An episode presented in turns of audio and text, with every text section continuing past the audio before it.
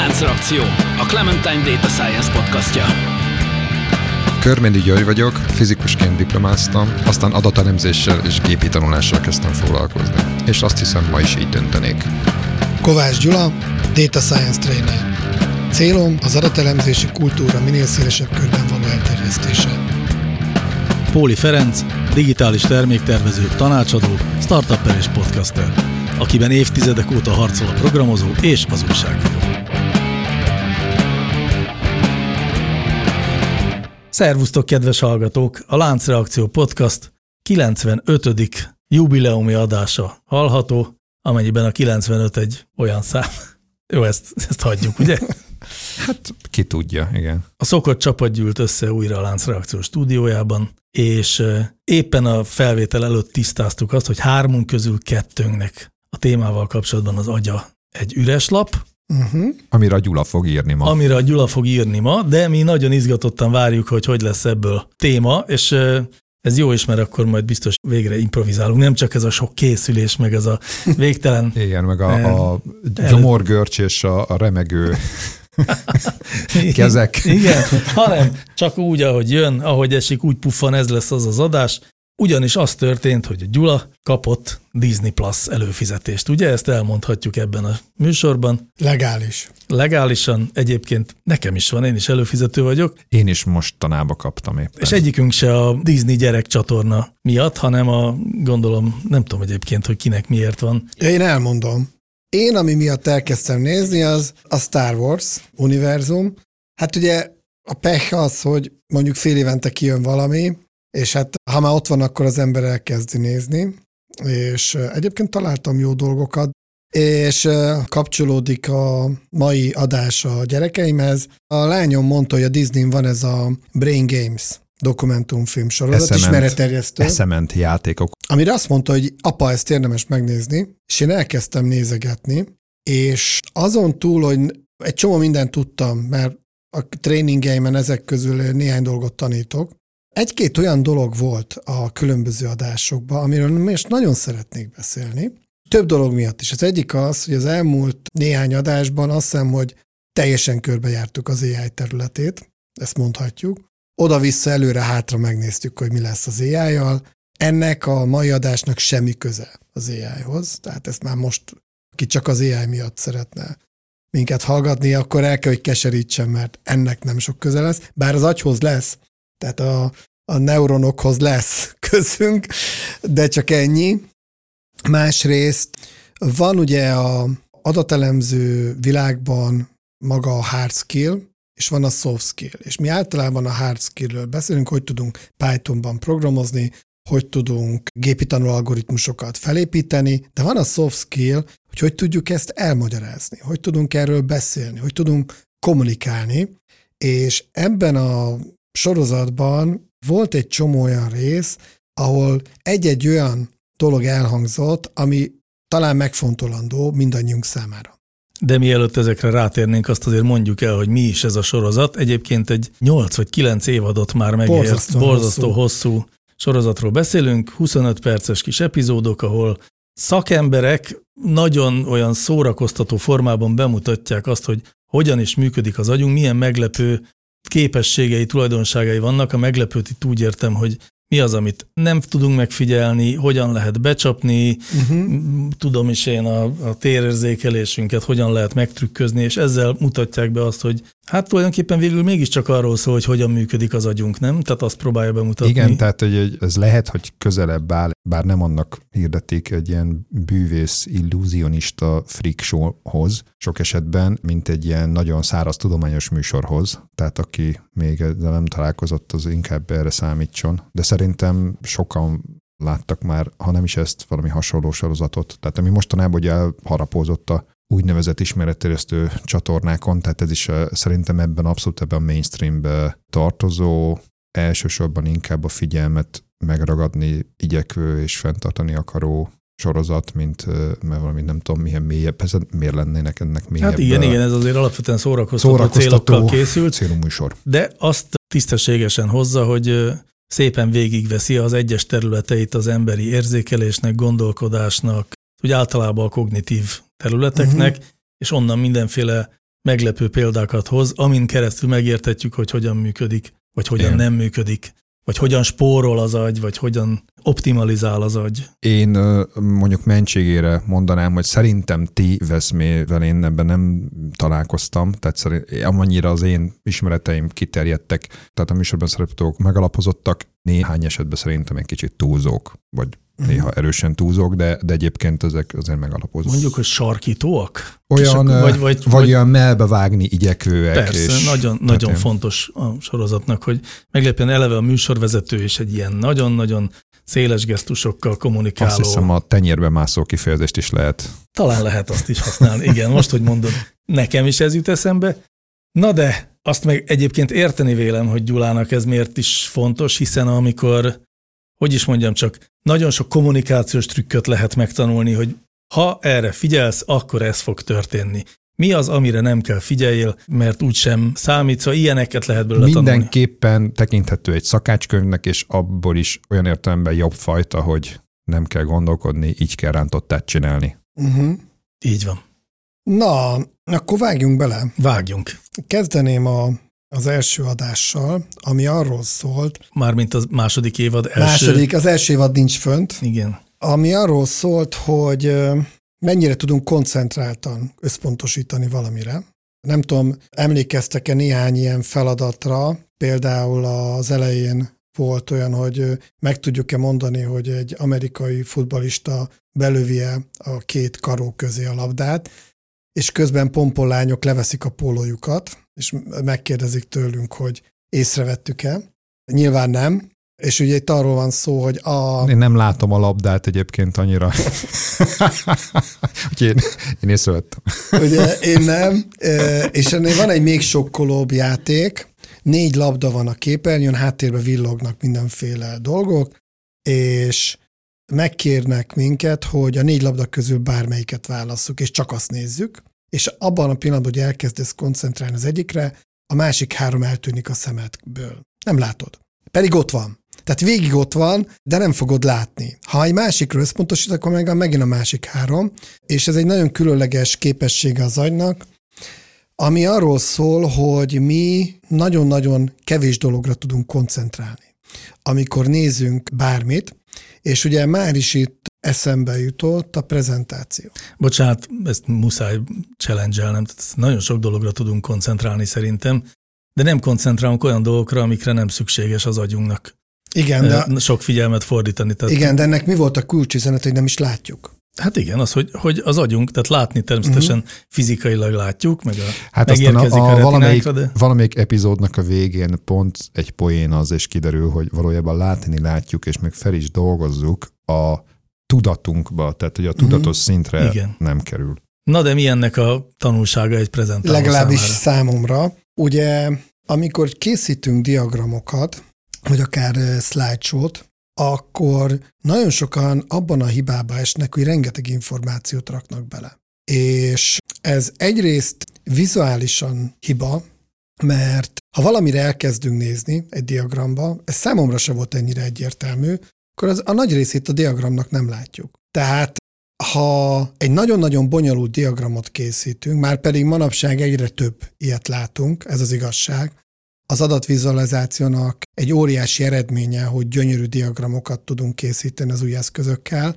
Egészen sok információt lehet, tehát itt a leheten van a hangsúly, belerakni egy-egy diagramba, de az emberi agy nem változott az elmúlt egy millió alatt, tehát az emberi agy nem követte ezt a technológiai fejlődést, az emberi agy továbbra is a kevés információt szereti, és az ilyen diagramok nagyon sokszor nem érik el az, a céljukat, mert bele se kezd a hallgató, hogy megértse, mert túl sok az információ, és azt mondja, hogy ez, ez kaotikus nekem. Sokkal hatékonyabb, hogyha egy viszonylag egyszerű diagramot rakunk ki, és ott is kiemeljük azt az egy-két dolgot, amire koncentrálnia kell, hisz amikor elkezd egy pontra koncentrálni egy diagramon belül az a hallgató, a többit nem látja. Ez jött ki. Tehát ha nagyon-nagyon sok van azon az adatponton túl, amit mi ki akarunk emelni, akkor egyre több dolgot nem lát, ami ott van, és egyre zavaróbb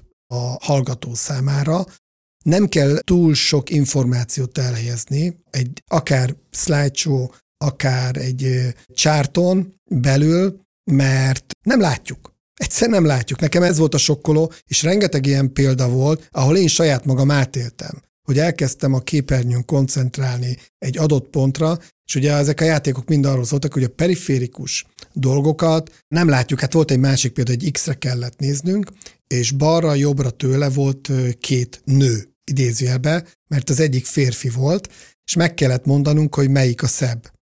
És totál random tudtuk megmondani, én is, nem csak akik ott a játékot végezték, hogy melyik a szebb, és az esetek többségében a férfit, aki ilyen parókába volt, és nem látjuk, pedig nagyon közel voltak az X ponthoz, úgyhogy ez egy olyan, olyan információ volt számomra, amit nagyjából tudtam, hogy a klattereket, tehát a zajukat vegyük ki a diagramból, de ez számomra nem volt ennyire egyértelmű, hogy ha valamire ráfókuszálunk egy diagramnál, akkor onnantól kezdve mindenki csak azt fogja látni, és jól el kell magyarázni, hogy az összes többi mit jelent. Azért azt szerintem rakjuk a helyére, hogy nem ugyanúgy nézünk egy prezentációs oldalt, és akár egy diagramot, mint egy ilyen feladványt a tévében, ahol azt mondják, hogy fókuszáljunk az X-re. Ugye egy diagramot nem mondják azt, hogy fókuszáljunk az X-tengely harmadik beosztására, hanem ott azt megnézzük, és több dolgot nézünk meg. Ettől még az alapállítás viszont szerintem igaz, és ilyen értelemben egy minimum allegorikus kapcsolat van, hogy a túl sok információ az nem fog átmenni a prezentációnkról, tehát nem érdemes arra számítani, hogy majd mindent észrevesznek a nézőink. És ez egy kicsit kapcsolódik a következő ponthoz, a döntés. Arról szólt az adás, hogy a döntéseink hogy alakulnak ki, és volt egy nagyon érdekes példa, ami azt hiszem egyébként híres, tehát ezt több marketinges blogpostban már hasonlót láttam, hogy van két fagyizó. Az egyik fagyizóban három fagyi közül lehet választani, a másikban meg húsz. És a kísérletek azt mutatják, hogy minél több dolog közül választhatunk, annál nehezebben döntünk. Igen, és erre jó példa a Disney Channel is egyébként, meg az összes többi ilyen streaming szolgáltató, ahol hatszázötvenhét csatorna ott van, és jobban érzed magad attól, hogyha több csatorna közül nem tudsz választani, mint hogy kevesebb közül nem tudsz. És a fagyizós történetnek mi a csattanója, hogy a, na, aki hármat na, kínál, annak volt nagyobb forgalma? Nektek van egy tippetek, hogy ez, ez miért jutott eszembe, hogy ez érdekes lehet az adatelemzőknek? Nincs. Még a fehér papír nem telt meg. Feridről próbálom, arcáról próbálom kiolvasni, hogy mi a válasz, de nem, nem sikerült.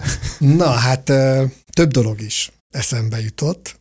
Kezdem az elejével, a projekt elejével.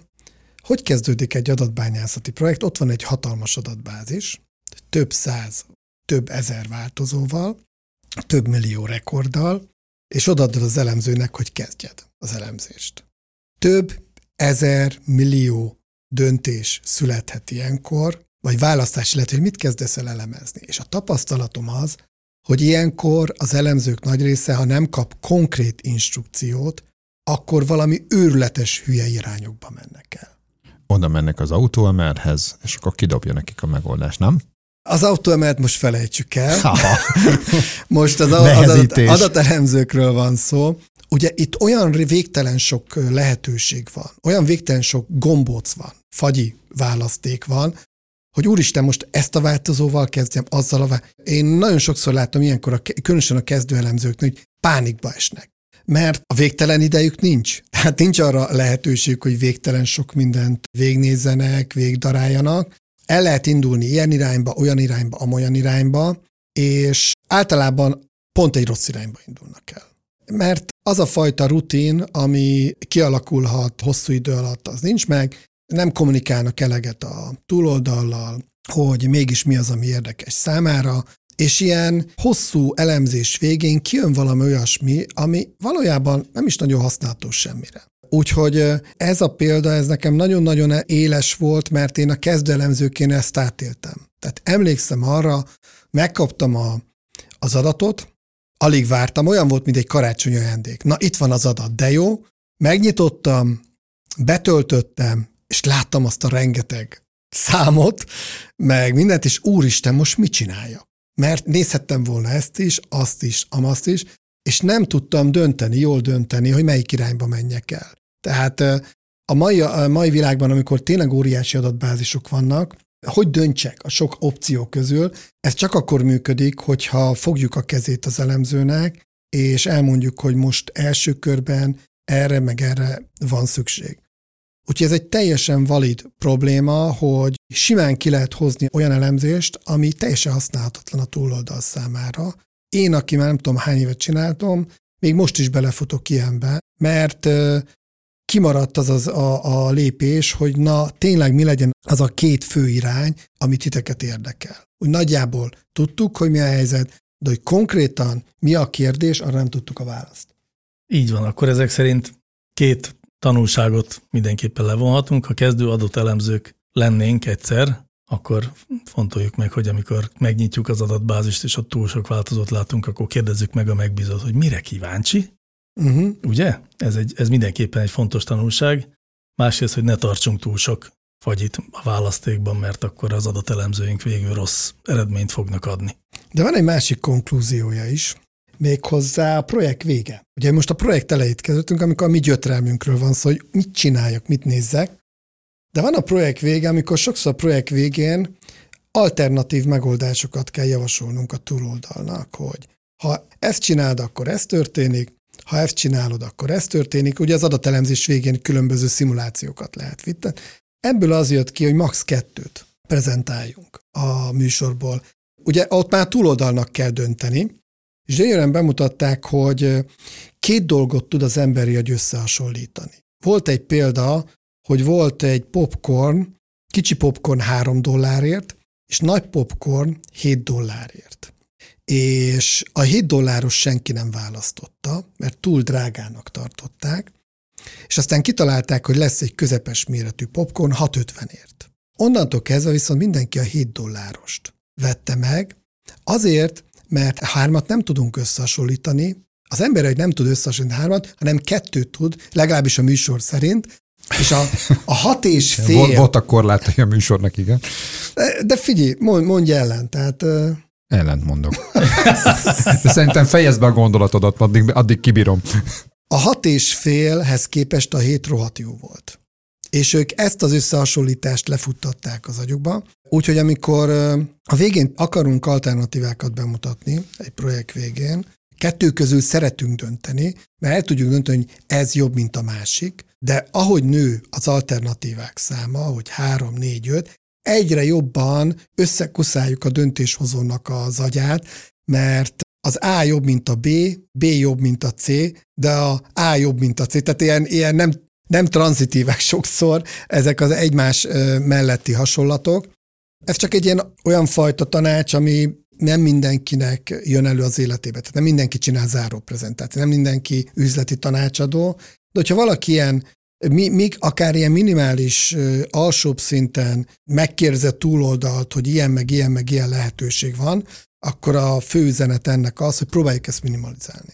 Hogy a túloldal ténylegesen tudjon dönteni, ne az legyen, hogy már túl sok az alternatíva, és ne, egyszer nem tud, mint a fagyiknál, megakadunk. Jó, hát én megnéztem ezeket a részeket, és tehát ugye nagyon sok valóban egyébként impresszív példák demonstrálták a korlátainkat.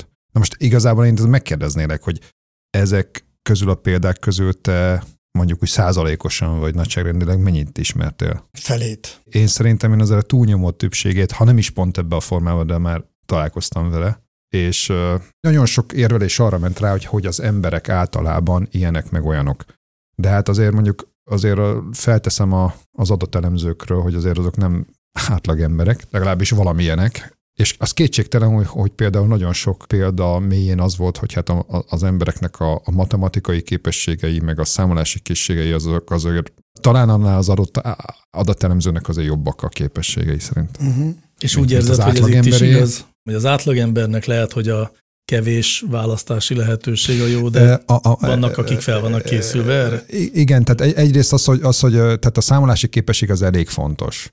Például most akkor ez nem, nem is annyira számolási képesség, de hogyha mondjuk a boltba kell a hasonló helyzetben uh-huh. a shop közül választani, közben Magyarországon ugye előírás, hogy a, például a kilogramra vetített, vagy a mennyiségre vetített fajlagos árat is fel kell tüntetni. Az nagyon hasznos. Te szoktad nézni? Én abszolút szoktam. Gyula, te szoktad? Főleg egyre inkább néz. Hát én ma baromi ritkán vásárolok, oh. úgyhogy én ezt nem is tudtam, hogy van ilyen. Hogyne, apró betűvel. Hát apró betűvel van, nem biztos, hogy látod. Igen. De... Én, mindig, én mindig szintén nézem, igen. Vagy nagyon így hasznos. Próbálok dönteni. Nagyon hasznos. Szóval igen, azért ez, jó, de ez így most pontosan le is képeztük azt a világot, ahol az van, hogy van, aki mit tudom én, egy adott irányban felkészültebb, és akkor ő más döntéshozási mechanizmusokat használ. A másik az, hogy hát a legtöbb ember az nem tanult dönteni. Igen. Márpedig egyébként ezt tanítják, döntéselmélet, meg, meg egyebeket. Tehát én, mondjuk én, nekem volt szerencsém ilyet hallgatni, és ott egyébként ezekkel a fajta dilemmákkal, meg, a, meg az embernek a döntési logikája, vagy a működésével egyébként nek vannak elméletei, azt meg lehet tanulni, és tisztában lehet lenni azzal, hogy az ember hogy dönt. És abban a pillanatban egyébként, hogy ez már egy bizonyos értelemben a saját korlátaidhoz is, meg ezekhez a dolgokhoz, hogy tudatosabban állsz, az egészen más helyzetbe hoz azért. Azt nem mondom, hogy nyilván a bizonyos objektív korlátokon nem tudunk túl lendülni. Tehát az, hogy most itt elkezdenek neked gyorsan sorolni dolgokat, és akkor az első háromra még emlékszel, és a huszadikra meg már nem uh-huh. fogsz, ez nyilvánvaló. De hogyha ennek tudatába vagy, akkor utána azt a dolgot azt kéred írásba mondjuk, és így tovább. Tehát, hogy számtalan olyan dolog, trükk, eljárás van, ami, amire hát akkor alkalmazkodsz mondjuk döntéshozóként, és akkor, akkor próbálod ezt kiszűrni. Meg egyébként az is egy tök nyilvánvaló, hogy akkor én árazok valamit, akkor én is igyekszem egy kicsit a helyébe helyezkedni annak, aki a másik oldalon van, és akkor nem fogok neki. Tehát még ha esetleg ő azt kérné, mert mondjuk valamiért ő azt kéri, hogy tizenhét féleképpen számoljam neki ki azt az árazást, nem fogom neki tizenhét féleképpen kiszámolni, hármat fogok neki legfeljebb mondani különböző opciókkal és egyebekkel, amiket én valamilyen módon megindoklok, hogy én mi, miért azt gondolom neki, neki jónak, a saját fejével. Aztán, hogyha az neki nem tetszik, akkor fog kérni mást, vagy valamilyen objektív okok miatt azt mondja, hogy ő mégis máshogy kér, akkor fogja máshogy kérni, de akkor már konkrétan megmondja, hogy akkor mit kérne, és akkor nekem is kevesebb munkám van vele egyébként. Uh-huh. Tehát én azt gondolom egyébként, hogy az adatteremzés prezentálásában is ez nagyon sokszor így van. Tehát ugye nagyon sokszor van olyan elvárás, hogy tulajdonképpen ne csak megcsináld az ételt, hanem kicsit rágdítsd meg, ugye, úgy lehetne mondani a döntéshozó számára. Tehát, hogy tulajdonképpen tegyél javaslatokat, hogy szerinted hogy kéne ezt, vagy azt, vagy amazt, vagy a árazni, vagy nem tudom, a csoportokat kialakítani, vagy a nem tudom, mondjál jobb példákat. De hogy, és, és akkor teszel rá, mert akkor végig gondoltad te agyaddal, és akkor, hogyha ezt, ez jól működik, ez az együttműködés, akkor őnek is könnyebb az élete. Hát annyiban mindenképpen egyetértek, mind a kettőtökkel. Köszi, köszi fel, hogy itt vagy velünk. Mi mindig ezt csinálod. Észrevettem. Igen, egyrészt, igen, ezért, ezért szerettünk téged. Szeretnélek kibékíteni titeket, és az egyrészt másrészt állarcomat egy pillanatra sem levenni, de hogy azt gondolom, hogy amit a Gyula mond, az metaforikusan jó tanulságok, ha nem is konkrétan. Tehát szerintem azt ne tanítsuk a döntés előkészítő anyagokat készítőknél, hogy kettőnél több opciót sosem mutassanak. Mert azért az, hát igen, a Gyuri, Gyuri által mondottak miatt ez nem lenne reális, mert valóban a döntéshozók fel vannak készülve arra, hogy kettőnél több opcióba válasszanak. tizenhetet meg nyilván nem mutassunk, mert vannak korlátok, meg azt is, az is eszembe jutott közben, hogy habár az üzleti döntéshozók fel vannak készülve arra, amit a Gyuri mondott, hogy hogyan döntsenek, de azért ők is emberek, és azért el tudom képzelni, és nem, hát nem el tudom képzelni, korporát tapasztalatom számos pontján vissza tudok idézni olyan pillanatokat, amikor egy ilyen nagyon nyakkendős, nagyon hivatalos és nagyon mindenki jól felkészült helyzetben is végül is ilyen nagyon emberi dolgok döntöttek. Hát nagyon emberi döntéseket valamelyik korai adásunkban ugye beszéltünk Parkinson törvényeiről, amit csak vissza tudnék citálni, bizony. De és aki esetleg nem hallotta, az igen. Annak javaslom, hogy hallgassa meg, és aki még nem hallott, Northcott Parkinson nevéről, az keressen rá és nézzen utána, mert ő egyébként ezeknek a fajta, ilyen, főleg a szervezeti szociológiának a maga módja legalábbis egyfajta előfutára volt, és amúgy meg nagyon szórakoztató. A döntést nem precízen definiáltuk, itt a több műsorban is elhangzik, és én is utána jártam, és tényleg így van, van gyors meg lassú döntés. A kettő két teljesen különböző. igazából manipulálni a gyors döntésnél lehet az embereket. Nyilván, amikor előveszük az analitikus agyunkat, ez az úgynevezett lassú gondolkodást, akkor ezek a idézőjelben piszkos trükkök kevésbé működnek, de ott is igaz, hogy minél több az alternatíva, annál jobban elbizonytalanodik a döntéshozó. Ilyen az agyunk, nem tehetünk róla, tehát a kevés alternatívából szeretünk dönteni, és ha már itt járunk, nem mindegy a sorrend sem. Volt egy nagyon érdekes játék, állásinterjú volt. Ikrek jöttek be az állásinterjúra, és mind a kettő ugyanazt mondta. Csak az egyik az elején mondta el a pozitív tulajdonságait, és a végén mondta el a negatív tulajdonságait. Bejött az ikertestvére, ugyanazt elmondta szóról-szóra, mint a másik, csak az elején mondta el a negatív tulajdonságait, és a végén a pozitív tulajdonságait. És volt hét-nyolc tesztelő ott, akik vizsgáztattak, ilyen behívott amatőr emberek, önkéntesek, és mindegyik az egyiket választotta, melyiket. Biztos vagy benne, hogy a másodikat. Aki a negatívval kezdte? Igen. Nem. Nem. Nem, mindenki azt választotta, aki a pozitívummal kezdte. Ugyanis az marad meg. Tehát egy főüzenet az, hogy a prezentációt egyébként a főüzenettel Egyébként ez kezdjük. Nekem az egészből a A, nem tudom, hanyadást kellett megnéznem, Gyula. Ez az a tékövéj. Hát így, bár nem ezt néztem meg elsőnek. Aha. Ez most nekem is egy ilyen lévén, hogy fordítva gondoltam volna. Kicsit sommás tékövéj, tehát ezért tudnám még árnyalni, de elgondolkodtatott. Természetesen az egész sorozat kicsit sommás, ugye? Legjobbak ezek a kocsmai feladványok, a pohárforgatás és hasonlók. Igen, igen, az, az pont nem tetszett. Aki, aki az ilyen kocsmai szellemtudományokban akarja magát pallérozni, annak is érdemes, mert itt lehet egy-kettő ilyet látni. Így van. Igen. Na, de ez miért fontos visszatérve az ikrekre, hogy a klasszikus prezentáció egy adatbányászati projekt végén hogy néz ki? Hogy a végén van a... Pont, az elején elmondjuk, mi a, mik az adatok. Már itt elvesztettük a menedzsert, pont, pont nem érdekli.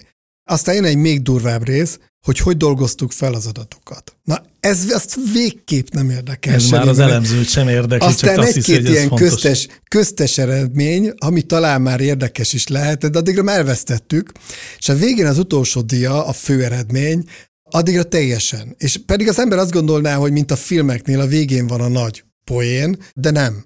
És ezt nem először olvastam, tehát ezzel már találkoztam a szakirodalomban, ilyen prezentációs technikáknál, hogy az első dián egyből mondjuk ki a főüzenetet.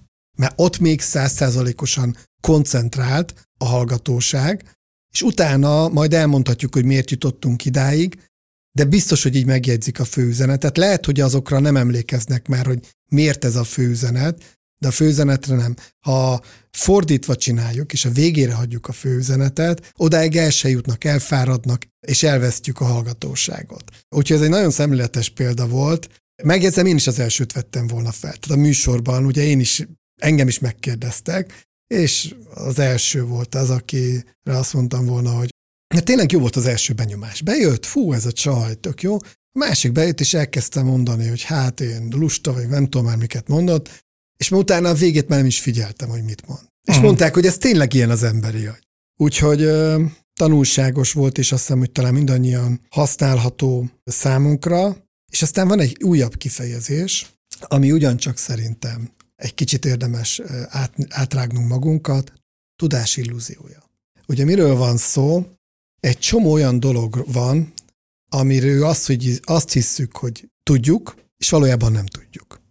A műsorban rengeteg ilyen dolgot mutattak, és hogyha most a hallgatóságban valaki azt gondolja, hogy ő nem ilyen, akkor kapásból megkérdezem tőle, mint a műsorban is, hogy hogy működik a cipzár, vagy a bicikli. Le tudnál rajzolni egy biciklit. Na, az ott a másik üzem, hogy én ezeket tudtam. Tehát most lehet, hogy a példák voltak pont olyanok, hogy így, hogy így speciál ezeket tudtam, de hogy emiatt se volt nekem annyira lenyűgöző. De egyébként azt meg elhiszem, hogy ezek jól működnek, csak, csak engem ezzel nem tudtak lenyűgözni. De Gyuri, hát te mindent tudsz gyakorlatilag. Ne, nem mindent. Tehát még azt is tudom, hogy nem tudok mindent. Én elgondolkodtam ezen, mert a cipzárt én is tudtam, de azt, hogy le tudok-e rajzolni egy biciklit, pedig én ráadásul biciklizek is, tök sokat figyelem a bringákat, és nem biztos, hogy úgy rajzoltam volna le, ahogy az helyes, az igaz.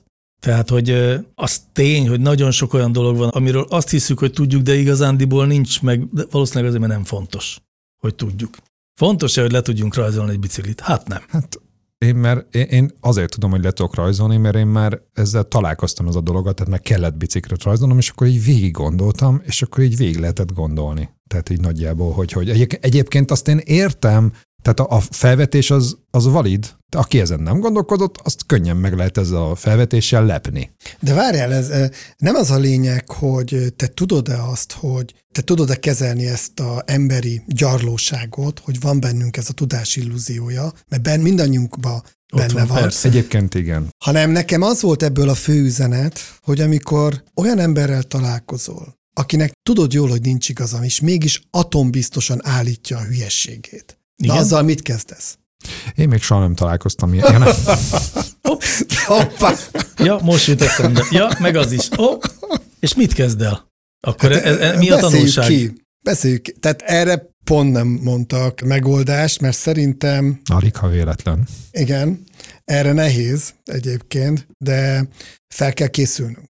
Tehát én amikor uh, ugyancsak kezdő elemzői korszakomból szembesültem ezzel, belekérdeztek hülyeséget, felkészületlenül ért, és onnantól kezdve nem tudtam megszólalni.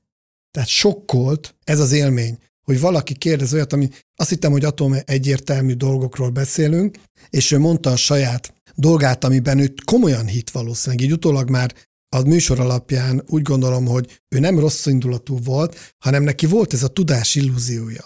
öt-tíz-tizenöt éves szakmai tapasztalat alapján volt egy meggyőződés, hogy már pedig így működik a cég, a számok teljesen más mutattak, és nem rossz indulatból támadott le, hanem őt komolyan gondolta, hogy neki van igaza.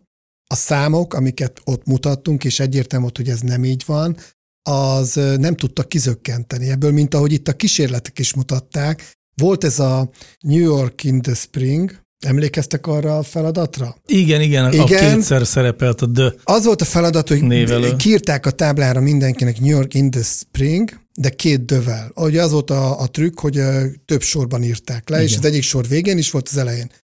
És mindenki kiolvasta, hogy New York in the Spring. És mondták, hogy de valami, nem, nem tűnt fel, hogy valami duplázódva van, és mondták, hogy nem.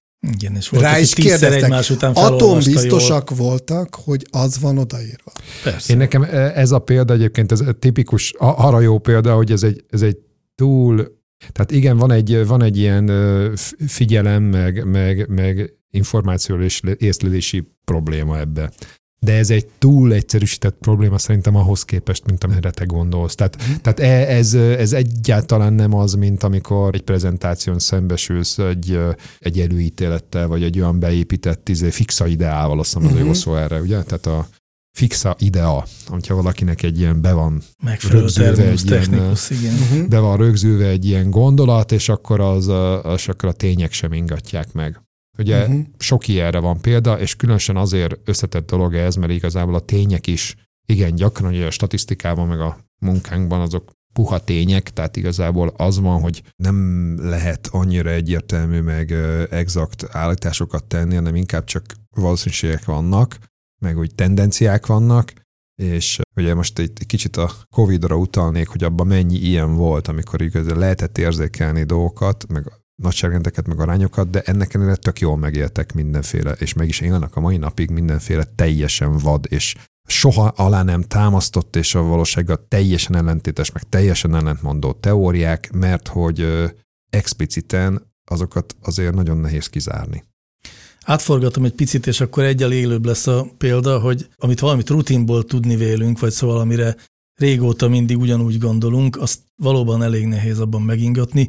Az én példám az az, hogy csigabiga gyereki, ég a házad ideki, hány olyan embert ismerünk beleértve magamat, és aki felnőttként jött rá arra, holott belegondolt volna, hamarabb is jöhetett volna rá, hogy, a, hogy nem az van, hogy szegény csigának lángol a háza, hanem hogyha kijön, akkor ott az ég lesz a feje fölött, és ez nekem hú, harminc Hú, éves koromban esett. De várjál, ez továbbra ez is nekem egy... Mo- nekem most esett. Nem, nem én úgy tudom, nem hogy... Nem, nem is tudtam, hogy miről akarsz beszélni. Gyerekkorunkban mindjárt azt hittük, hogy hát felgyulladt szegény csigának a háza. Most is. Hát egészen nem. Két másodperccel. Csigabiga gyereki, ég a házad ideki. Ha kijössz, akkor az ég lesz a fejed fölött.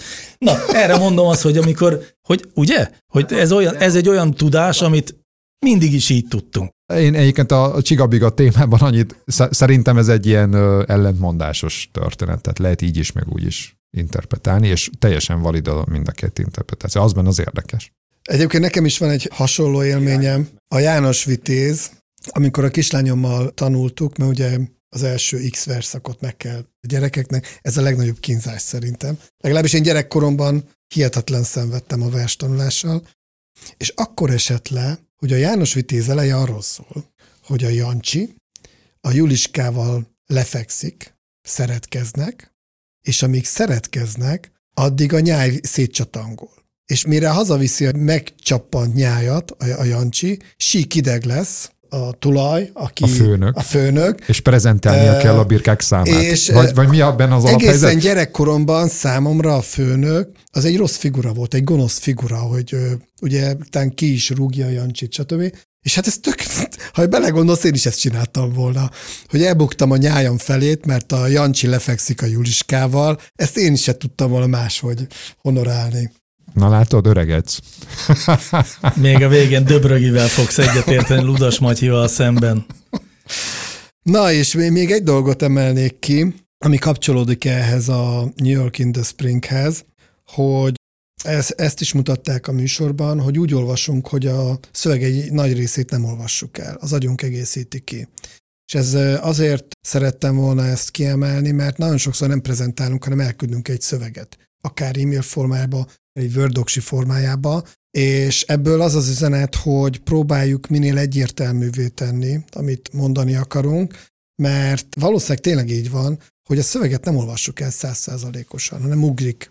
Hát képeket szám. érzékelünk, nem betűket, uh-huh. szóképeket érzékelünk, uh-huh. inkább ez a helyzet. Elolvasni elolvassuk, tehát az nem jelenti azt, hogy egész bekezdéseket lehet így kitakarni valaki elől. Uh-huh. Hát elolvassuk, mint a New York in the Spring, hogy ott volt a szemünk előtt a két dő, de nem láttuk. Én se láttam. Egyébként ti láttátok a két dő? Én viszonylag hamar megláttam. Tényleg? Én nem. De, de úgy viszonylag én nem hamar, olyan nem, hamar, de... Nem, én se nem olyan hamar. Tehát hamarabb, mint azok, nem? akik. Hát de azért is, mert mi tudtuk, hogy valamit kell keresni. Uh-huh. Egyébként ezek, a másik, hogy nekem ez is egy kicsit fura volt, az a, azt hiszem az volt a use case, hogy a, hogy a helyzet, hogy valahol a nem tudom, centrálplakban, valami, valamilyen ilyen, ilyen, ilyen helyen, ahol ilyen kocogókat így leszólítasz, és akkor ilyen random, így elég dudtak egy, egy hülye táblát, egy értelmetlen izével, hogy most, ja, mert egyébként szerintem az is egy nagy, erről talán nem is beszéltek, hogy az is egy uh, nagy trükkje volt, hogy maga a szöveg alapvetően egy ilyen fülefarka nélküli tök értelmetlen, tehát, hogy New York a tavaszban, vagy a valami ilyesmi, ami igen. számomra egyébként nem túl sok értelmet hordozó szöveg volt. És akkor, és akkor ezt most olvast föl, uh-huh. és mi ez? Tehát, hogy...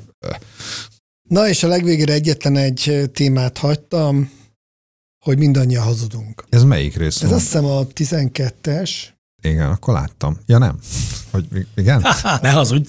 Na, és hát igazából ehhez már nagyon nem akarok okos tóbiás lenni, csak mint érdekesség akartam ezt elmondani, hogy ha valaki azt mondja, hogy soha nem hazudik, az hazudik, az biztosan. Egyszerűen törvényszerű, tehát bemutatták, hogy már a hat hónapos csecsemő is hazudik.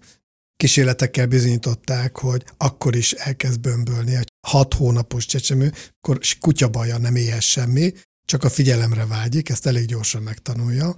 A kisgyerekek már ugye a tortával össze-vissza hazudtak, de ilyen, mint a vízfolyás. Illetve megtanulták azt a technikát, hogyha lebukás szélén vannak, akkor elkezdenek teljesen más dologról beszélni, a terelést.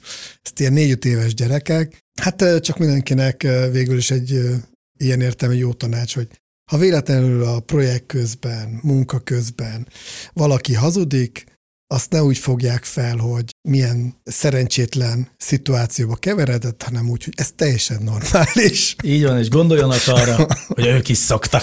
Igen.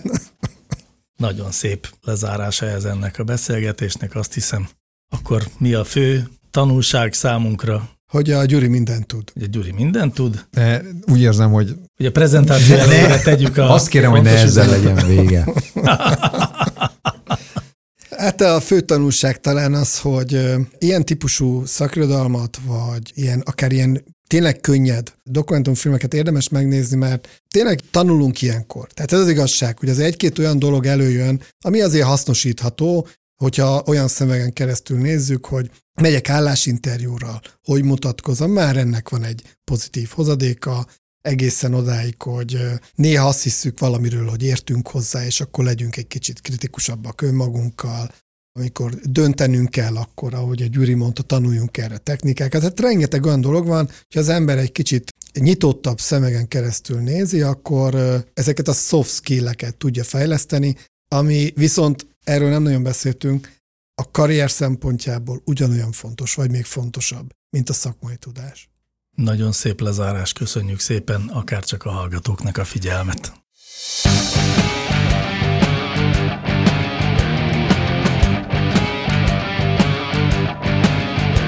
Láncreakció, a Clementine Data Science podcastja.